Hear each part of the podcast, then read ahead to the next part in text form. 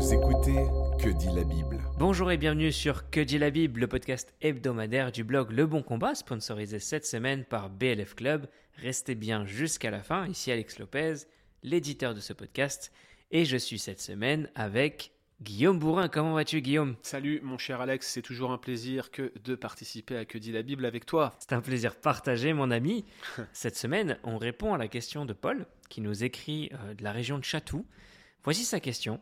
Je connais votre position cessationniste sur le parler en langue, mais que veut dire Paul, selon vous, lorsqu'il écrit aux Corinthiens en disant que celui qui parle en langue séduit lui-même? Alors pour bien commencer, Guillaume, pour ceux qui n'ont jamais suivi Que dit la Bible, quelle est ta position sur le parler en langue?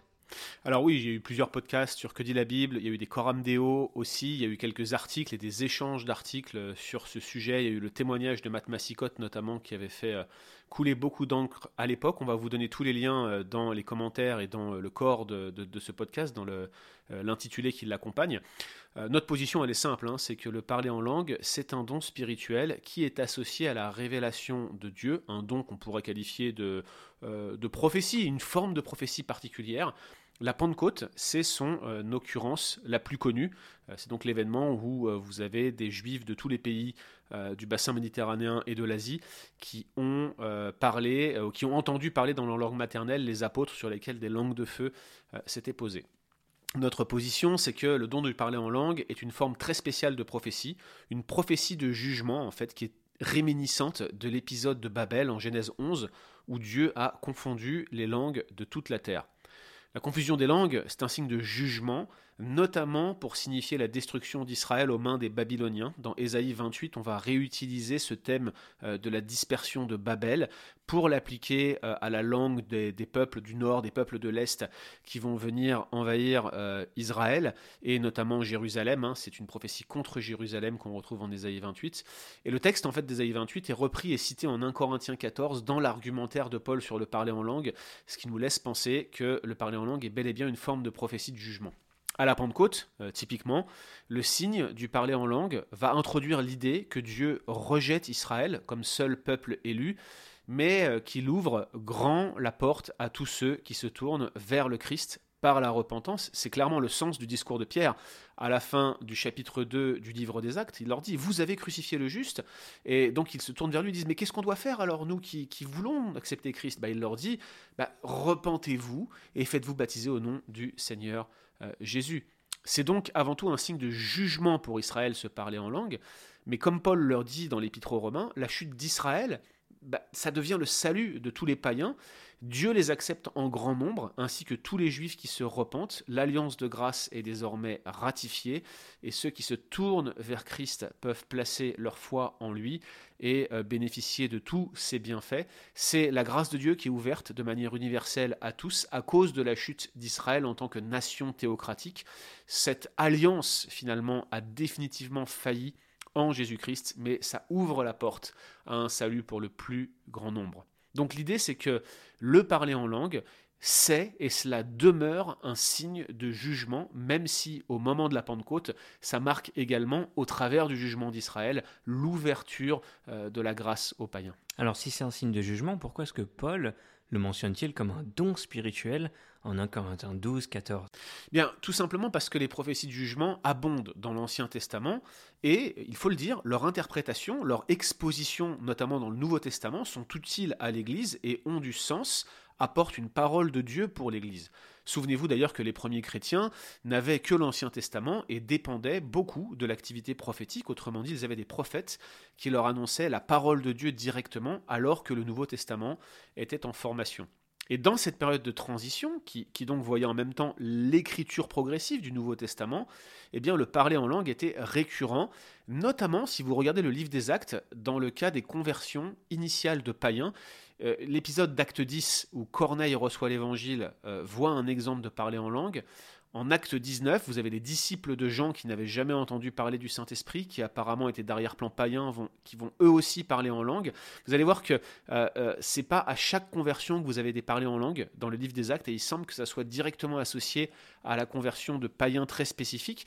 Dans le cas de Corneille, c'est le signe qui va conduire Pierre à accepter qu'il avait reçu le Saint-Esprit justement parce que la conversion de Corneille, c'est ce moment charnière de l'ouverture de l'évangile aux païens. D'ailleurs, Pierre va en faire référence directement au concile de Jérusalem en acte 15, donc c'était un moment charnière, et on voit donc que le parler en langue faisait partie de la vie euh, de la première génération de chrétiens, et c'était l'indication claire que les païens étaient inclus à l'Église. Donc oui, c'est un don spirituel, clairement, ça sert à l'Église, on ne peut pas dire le contraire. L'autre raison, c'est que les Corinthiens euh, lui avaient posé une série de questions auxquelles Paul s'attache à répondre à partir du chapitre 7. Alors vous avez des questions sur le célibat, euh, chapitre 7, puis apparemment des questions sur les viandes sacrifiées aux idoles, où vous aviez deux ou plusieurs groupes qui n'étaient pas d'accord entre eux sur cette question, et Paul en traite jusqu'au chapitre 10. Et puis il y a la fameuse question du voile avec une introduction un peu étrange euh, au chapitre 11, sur laquelle Paul va rebondir euh, à partir du verset 17 du chapitre 11, et il va traiter jusqu'à la fin du chapitre 14 des dons spirituels dans l'Église. De toute évidence, les Corinthiens étaient divisés sur euh, le don qui était le plus important, celui qui devait être recherché par tous. Les uns disaient c'est la prophétie, les autres disaient ce sont les miracles, et puis vous en aviez encore d'autres qui disaient c'est le parler en langue. Et en fait, Paul, eh bien, il va leur remettre les idées en place en leur rappelant que le don le plus important, c'est l'amour que Dieu répand et place dans nos cœurs. C'est ce magnifique chapitre d'un Corinthien 13. Et donc ces deux éléments-là, euh, le fait que euh, le parler en langue soit une forme de prophétie utile à l'Église et d'autre part qu'il y avait cette problématique corinthienne, explique pourquoi Paul traite du parler en langue comme euh, d'un don spirituel. Il n'empêche que c'est clairement une référence à un signe de jugement, quand bien même c'était celui que les Corinthiens prisaient apparemment le plus. Alors que veut dire Paul dans 1 Corinthiens 14, 4 lorsqu'il dit que celui qui parle en langue s'édifie lui-même? Ne serait-ce pas l'indication que c'est un don qu'il faut absolument rechercher? Eh bien, beaucoup de croyants pensent ainsi, notamment ceux qui sont d'arrière-plan pentecôtistes. Ils estiment effectivement que ce verset, c'est un encouragement à rechercher le don du parler en langue dans le but de s'édifier, dans sa propre relation avec Dieu. Mais à titre personnel, je crois que cette interprétation passe complètement à côté de ce que le texte dit. Commençons déjà par lire le verset en entier, ce que beaucoup ne font pas lorsqu'ils le citent. Le verset dit Celui qui parle en langue s'édifie lui-même, celui qui prophétise édifie l'Église. C'est un contraste que Paul établit ici, et le contraste est évident pour quiconque prête attention au contexte. Il y a d'un côté celui qui s'édifie lui-même, il y a de l'autre celui qui édifie l'Église. Maintenant, si vous regardez ce que Paul dit dans la continuité de ce verset 4, il dit Je désire que vous parliez tous en langue, mais encore plus que vous prophétisiez. Celui qui prophétise est plus grand que celui qui parle en langue, à moins que ce dernier n'interprète pour que l'Église en reçoive l'édification. Maintenant, frère, de quelle utilité vous serais-je si je venais à vous en parlant en langue, et si je ne vous parlais que pas par révélation ou par connaissance ou par prophétie ou par doctrine? Donc Paul demande de prioriser dans l'Église la prophétie plutôt que le parler en langue. C'est très clair dans ce passage. Pourquoi? Eh bien en réalité, le but de Paul, c'est pas tant de légiférer sur le parler en langue, son objectif c'est plutôt de limiter son usage dans le culte corinthien. En aucun cas dans les versets 4 euh, et suivants, et même dans les chapitres 12 à 14, Paul ne règle euh, la question du cessationnisme versus le continuationnisme. C'est pas du tout son but. Son but, par contre, c'est de reprendre les Corinthiens sur le désordre général dans le culte public, en particulier dans l'usage des dons. Ce pas les seuls désordres qu'il y a. Hein. Il y a des, problèmes de désordre durant la scène, et ces problèmes sont abordés au chapitre 11. Mais l'usage des dons dans l'Église, et le parler en langue en particulier, qui faisait que des gens venaient dans le culte et ne comprenaient rien à ce qui se disait, était un véritable problème d'ordre pour Paul. Les Corinthiens prétendaient parler en langue pendant le culte, et ils le faisaient de toute évidence tous en même temps. Et Paul leur dit, si vous parlez en langue dans le culte, c'est deux ou trois maximum, et certainement pas tout le monde en même temps. Il faut de toute façon impérativement que cela soit interprété. Et c'est ce qu'il dit au verset 27, que deux ou trois au plus parlent, chacun à son tour, et que quelqu'un interprète. Je ne sais pas si on peut faire plus clair que ce que Paul dit ici. Son but, c'est de maintenir l'ordre dans le culte, pas de régler la question du cessationnisme versus le continuationnisme. Ensuite, il faut bien comprendre ce que Paul veut dire lorsqu'il dit celui qui parle en langue s'édifie lui-même. Et pour bien le comprendre, eh bien, il faut revenir au premier verset du chapitre 12, dans lequel Paul explique la fonction des dons spirituels. Je, je crois qu'il faut vraiment comprendre que cette section doit être lue comme une unité littéraire et on ne doit pas isoler des portions pour faire une interprétation qui serait personnelle, ça serait faire une grossière exégèse, il faut vraiment lire l'ensemble comme un tout cohérent. Regardez ce que Paul dit, chapitre 12, versets 4 à 11. Il dit il y a diversité de dons, mais le même esprit. Il y a diversité de ministères, mais le même Seigneur. Il y a diversité d'opérations, mais le même Dieu qui opère tout en tous.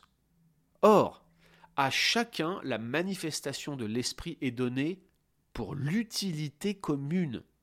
En effet, à l'un est donné par l'Esprit une parole de sagesse, à un autre une parole de connaissance, selon le même Esprit, à un autre la foi, par le même Esprit, à un autre le don des guérisons par le même esprit, à un autre le don d'opérer des miracles, à un autre la prophétie, à un autre le discernement des esprits, à un autre la diversité des langues, à un autre l'interprétation des langues. Un seul et même esprit opère toutes ces choses, dit Paul, les distribuant à chacun en particulier comme il veut.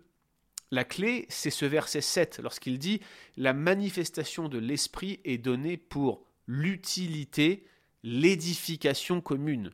Autrement dit, les dons spirituels que Dieu donne par son esprit, son unique esprit, sont là pour édifier l'Église. Aucun don n'est pour nous-mêmes. Et regardez comme il insiste sur cette phrase, par le même esprit, comme s'il voulait opposer cette unité de l'esprit euh, par rapport aux divisions corinthiennes. Et c'est ce qu'il veut leur dire.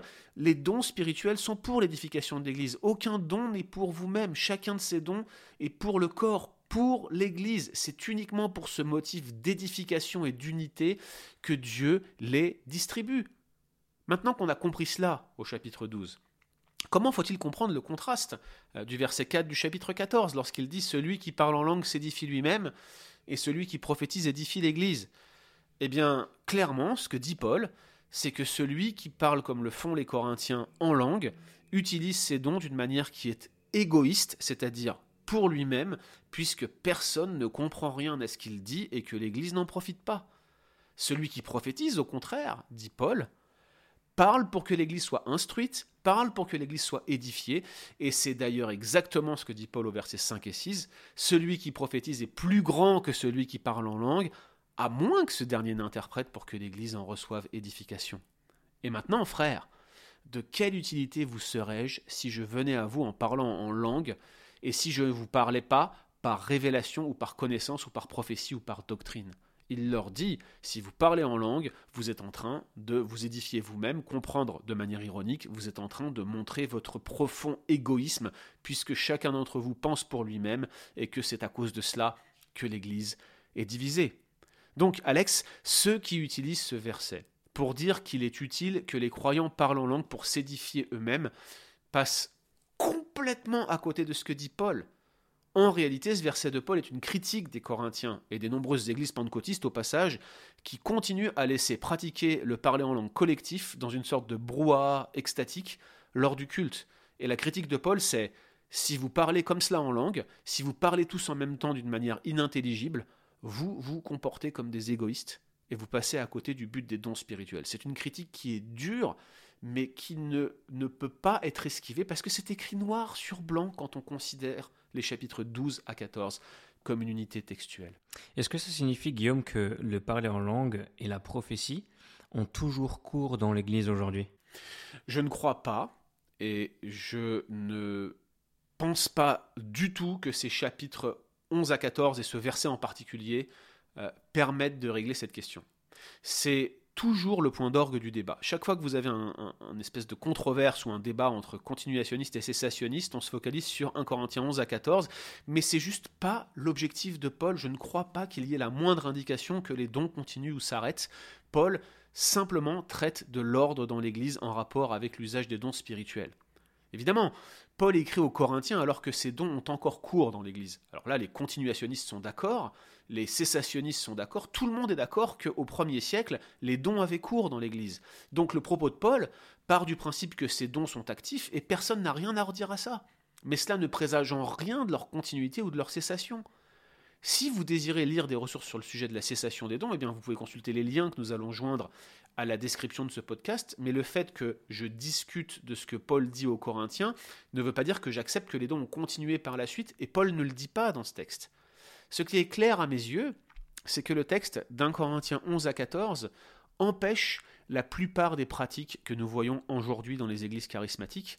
Et euh, ce n'est pas parce que je suis en désaccord sur la question du cessationnisme que je dis ça, mais parce que Paul dénonce ces façons de vivre le culte comme une forme de désordre qui ne glorifie pas Dieu.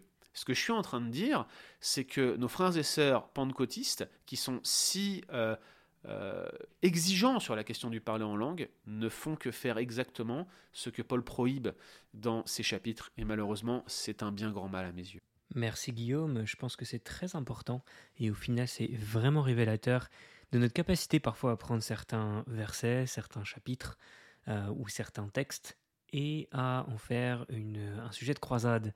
Alors que, et, c'est très important, je pense, dans cette euh, interprétation-là et dans l'exposition que tu nous donnes là, de recentrer les choses au bon endroit, là où Paul cherchait à les mettre, c'est-à-dire non pas à lever une division, lever des débats, euh, alimenter le feu, euh, mais au contraire à ramener et à rappeler l'ordre de Christ, et un ordre qui est essentiel pour nous, en tant que chrétien, quelle que soit notre dénomination. C'était Que dit la Bible en partenariat avec BLF Club. Ce mois-ci, vous pouvez télécharger gratuitement le livre Car Dieu a tant aimé les musulmans de Trousdale Jerry, dans lequel vous retrouverez 33 récits miraculeux de vie qui ont été transformés.